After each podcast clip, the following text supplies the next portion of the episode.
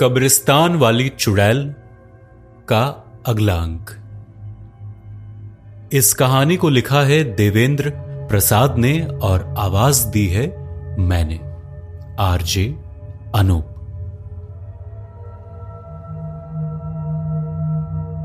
और कहानी आगे। जैसे ही वो रसोई घर के अंदर जाकर बोलता है क्षमा कीजिएगा मोहिना जी, ये बिट्टू बिल्कुल ही नादान है। इसको बिल्कुल भी तमीज नहीं कि लड़कियों से कैसे बात करनी है। मैं उसकी तरफ़ से खुद हाथ जोड़कर आपसे क्षमा माँगता हूँ। प्लीज़, आप बुरा ना मानिए। ये कहकर लखविंदर सिंह ने अपने दोनों हाथों को जोड़ लिया। नहीं नहीं, मैं आपसे नाराज़ नहीं, आप ऐसा मत कहिए। लेकिन उस बिट्टू ने यह गलत किया है। उन्हें पता होना चाहिए कि किसी अनजान लड़की का हाथ बिना उसकी मर्ज़ी के नहीं छू सकते। मोहिना ने आक्रोशित स्वर में कहा, एक्चुअली, आज मेरा जन्मदिन है। इस वजह से आज घर में छोटी सी पार्टी का आयोजन किया है। क्यों नहीं आप भी हमारे साथ केक काटने तक एंजॉय कर लें? और केक कटने के बाद आप बेशक अपने काम पर लग जाइएगा। नहीं तो मैं ये समझूँगा कि आप मुझसे नाराज़ हैं। ये कहते हुए लखविंदर सिंह ने अपनी मुस्कान छोड़ दी। लेकिन मुझे घर जाने में देर हो जाएगी। मोहिना ने डरते हुए और सहमे हुए अंदाज में कहा, इतना सुनते ही लखविंदर सिंह के शैतानी खोपड़ी में नई तरकीब सूझी और वो बोला, ओह, आप उसकी बिल्कुल ही चिंता ना कीजिए। मैं खुद आपको आपके घर तक बिट्टू की बाइक से छोड़ दूँगा, जिससे आप अपने तय वक्त से पहले ही पहुँच जाओगे। प्लीज़, आप हमारे साथ केक काटने तक रहिए। और हाँ, अभी तो किसी ने डिनर भी नहीं किया है। चलिए, जल्दी से केक काटा जाए और हम लोग डिनर करके आपके काम को आसान कर दें। नहीं नहीं, आप अपने दोस्तों के साथ केक काटिए। मैं अकेली अपने आप को असहज महसूस करूँगी। ये कहकर मोहिना ने अपनी नर्म आँखों को झुका लिया। मोहिना का इतना कहना ही था कि बिट्टू भी अपने दोनों हाथों को जोड़कर बोला, मैं अपनी उस गुस्ताखी के लिए माफ़ी माँगता हूँ। मुझसे वो अनजाने में गलती हो गई। ओह, इसका मतलब आप अब भी नाराज़ हैं? बिट्टू की बातें पूरी हुई भी नहीं थी कि अभिषेक शर्मा भी वहाँ पहुँच गया और बोला आप अकेली कहाँ हैं? यहाँ हम लोग भी तो साथ हैं आपके। प्लीज़, चलिए ना। चारों के घड़ियाल के आँसू देखकर और बार बार जिद करने की वजह से मोहिना उनके साथ केक काटने वाली जगह पर चल पड़ी। लखविंदर सिंह ने केक को काटा और चारों तरफ़ happy birthday to you, Lakhwinder के आवाज़ से कमरा गूंज उठा। लखविंदर ने 19 नवंबर की मोमबत्ती जो कि उसके वर्तमान आयु को सूचित कर रही थी, उसको फूक मार के बुझाया और केक का पहला टुकड़ा मोहिना के मुँह में डालते हुए बोला, आज की रात हमारे स्पेशल मेहमान के लिए। मोहिना खुद को अपने आप को रोक ना सकी और उस केक को खाते हुए उसकी आँखों से पानी अनायास ही ये सोचकर छलक उठा कि उसने अपनी सत्रह साल की ज़िंदगी में कभी भी केक का स्वाद नहीं चखा था और इतना सम्मान भी नहीं मिला था। आज की इस मतलबी दुनिया में भला गरीबों के साथ कौन अपने सुख को बांटता है? वो यही सब बातें सोचकर मन ही मन प्रफुल्लित हुए जा रही थी कि अचानक उसके सामने लखविंदर सिंह ने उसे अपने साथ डांस करने की पेशकश कर दी।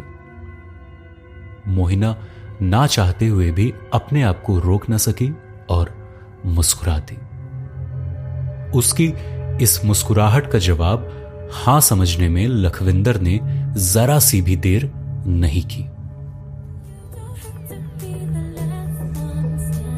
इस बैकग्राउंड गाने के साथ माहौल रोमांटिक हो चला था। और लखविंदर मोहिना के साथ उसका हाथ पकड़कर डांस कर रहा था।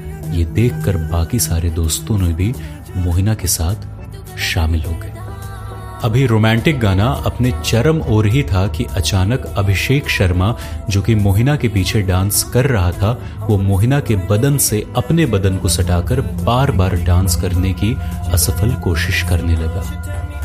मोहिना थोड़ी देर अनजान बनकर उस तरफ़ उतना ध्यान ना देते हुए डांस करने में लगी हुई थी, लेकिन अभिषेक के बार बार इस हरकत से उसकी नीयत को भाप गई और खुद को लखविंदर की तरफ़ आने की कोशिश की और डांस करने में मशगूल हो गई। अभी डांस करते हुए मुश्किल से 15 से 20 मिनट ही हुए थे कि अचानक लखविंदर सिंह ने मोहिना के कमर वाले हिस्से से जकड़ते हुए झटके से उसे अपनी ओर खींचा और मोहिना के होठों पर एक जोरदार चुंबन जड़ दिया। लखविंदर की इस नापाक हरकत से मोहिना के पाँव के नीचे से ज़मीन ही खिसक गई थी। जिस लखविंदर सिंह की चिकनी चुपड़ी बातों में आकर उसने भरोसा जताया था वो ऐसी गंदी हरकत कर देगा, इसकी उसको कत्ते उम्मीद नहीं थी। इससे पहले कि वो कुछ कर पाती, इतने में ही लखविंदर ने इस बार एक बार फिर मोहिना के गर्म होठों पर अपने होठों को रखकर जोरदार चुंबन अंकित कर दिया। अभी पहले चुंबन के प्रतिक्रिया के बारे में वो सोच ही रही थी कि तब तक दूसरे चुंबन से वो सिर से लेकर पाँव तक हिल गई थी। उसका चेहरा गुस्से से बिल्कुल ही सुर्ख लाल हो गया था, उसने साहस करके बिजली की फुर्ती से लखविंदर सिंह के काल पर एक जोरदार तमाचा चढ़ दिया। इस बार का तमाचा इतना जोरदार था कि लखविंदर का जबड़ा तक हिल गया था। उस तमाचे का लखविंदर पर कोई असर नहीं हुआ, उसकी वहशी हँसी पूरे कमरे में गूंज गई। लखविंदर पर इस तमाचे का उल्टा ही असर हुआ। उसने मोहिना के हाथों को पकड़कर उसके पीठ के पीछे के हिस्से की तरफ़ मोड़ दिया। मोहिना दर्द से कराह उठी, लेकिन अब लखविंदर पूरा वहशी बन चुका था। उसके हाथों को झटकते हुए बोला, साली, तेरी हिम्मत कैसे हुई मुझे चाटा मारने की? अब इसका अंजाम तुझे भुगतना ही होगा। मोहिना के साथ हुए इस अचानक घटना ने अपना दिमागी संतुलन खो दिया था। उसके समझ नहीं आ रहा था कि वो क्या करे। जब वो दर्द से छटपटा उठी तो बोली, नहीं नहीं, मुझे अल्लाह के लिए छोड़ दो, मुझसे गलती हो गई है। अब जब गलती कर ही दी है तो भुगत। इतना कहते ही लखविंदर ने मोहिना को अपनी बाहों में जकड़ लिया। उसके इस हरकत करते ही उसके बाकी के मित्र जो वहीं खड़े थे, उनकी आँखों में भी वही शैतानी चमक लेकर मोहिना की तरफ़ बढ़े चले और उनमें से एक ने बोला, वाह, अब आएगा मज़ा बहुत बढ़िया। आज इसको बता दें कि, देखो, अगर तुमने मेरे साथ कुछ ऐसा वैसा किया तो मैं पुलिस को बता दूँगी और तुम्हें सजा दिलवाऊँगी। एक अबला को तुम पाँच पाँच लोग मिलकर अपनी ताकत दिखा रहे हो। क्या यही तुम्हारी मर्दानगी है? ये कहते के साथ मोहिना के आँखों में आँसू छलक उठा। हाँ, अभी थोड़ी देर ठहर। तुझे खुद पता चल जाएगा कि किसकी मर्दानगी तुझ पर भारी पड़ेगी। इस बार ये आवाज़ दीपक कपसूरी की थी। इतना कहते ही वो भी मोहिना के ऊपर भूखे शेर की भांति झपट पड़ा। मोहिना के दोनों हाथों को बाकी दो लड़कों ने मजबूती के साथ जकड़ लिया था। मोहिना ने अपने आप को इतना बेबस कभी नहीं पाया था। वो चाह कर भी उन लोगों की गिरफ्त से छूट नहीं पा रही थी। धीरे धीरे गिरफ्त और बढ़ते ही जा रही थी और मोहिना मन ही मन कसमसा कर रह जा रही थी। इतने में ही लखविंदर का एक दोस्त आगे बढ़ा और मोहिना के ऊपर की सलवार उसने एक झटके से ही फाड़ दिया। सलवार के फटते ही मोहिना बिलख बिलख कर रो पड़ी। अभी उन जालिमों का जुल्म आरंभ ही हुआ था। मोहिना का जिस्म अर्धनग्न अवस्था में नीचे ज़मीन पर पड़ा था और सारे दरिंदों ने उसको अपना शिकार समझकर दबोच रखा था। लखविंदर की जब नज़र मोहिना के वक्ष स्थल पर पड़ी तो उसकी बाछें खिल उठी और उसने अपने आप को मोहिना के जिस्म से अलग किया। अगले ही पल उसने मोहिना की सलवार को भी उसके जिस्म से जुदा कर दिया। अब मोहिना, जो घुट घुट कर रो रही थी। उसमें अचानक ना जाने कहाँ से इतनी ऊर्जा आई कि उसने झटके से दीपक कपसूरी के हाथों पर दांत काट लिया और दरवाजे की तरफ़ लपकी। मोहिना ने जैसे ही दरवाजे की कुंडी की तरफ़ हाथ बढ़ाया ही था कि धड़ाम की आवाज़ करते हुए वो फर्श पर जा गिरी थी। बिट्टू ने उसको दरवाजे की तरफ़ भागते हुए देखा था और झटके से अपनी दाहिनी हाथ से मोहिना की पाई टांगों को जकड़ लिया था। नतीजतन मोहिना तेज गति में भागने की वजह से अपना संतुलन नहीं बना सकी और औंधे मुँह फर्श पर गिरी थी। मोहिना के इस कदर नीचे गिरने से उसे जोरदार चोट लगी थी। वो बहुत ज़ोर ज़ोर से चीखने लगी थी। मोहिना की नाक से खून की धारा फूट पड़ी थी। उसकी इस चित्कार को सुनकर सभी घबरा गए। उन लोगों के समझ नहीं आ रहा था कि इसको चुप कैसे कराएँ। तभी दीपक कपसूरी ने अपनी पैंट के पीछे की जेब से रुमाल निकाला। अब कोई भी कपड़ा शेष नहीं था। उन दरिंदों की नज़र मोहिना के छरहरी बदन और कौमार यौवन पर पड़ी। मोहिना जो औंधे मुँह गिरकर बिलख रही थी, मोहिना को पुनः बेबस देखकर दीपक कपसूरी ने मोहिना को उसके कूल्हे से पकड़कर उसको दूसरी तरफ़ पलट दिया। अब मोहिना की पीठ फर्श की तरफ़ और उसका रुवासी चेहरा ऊपर छत की तरफ़।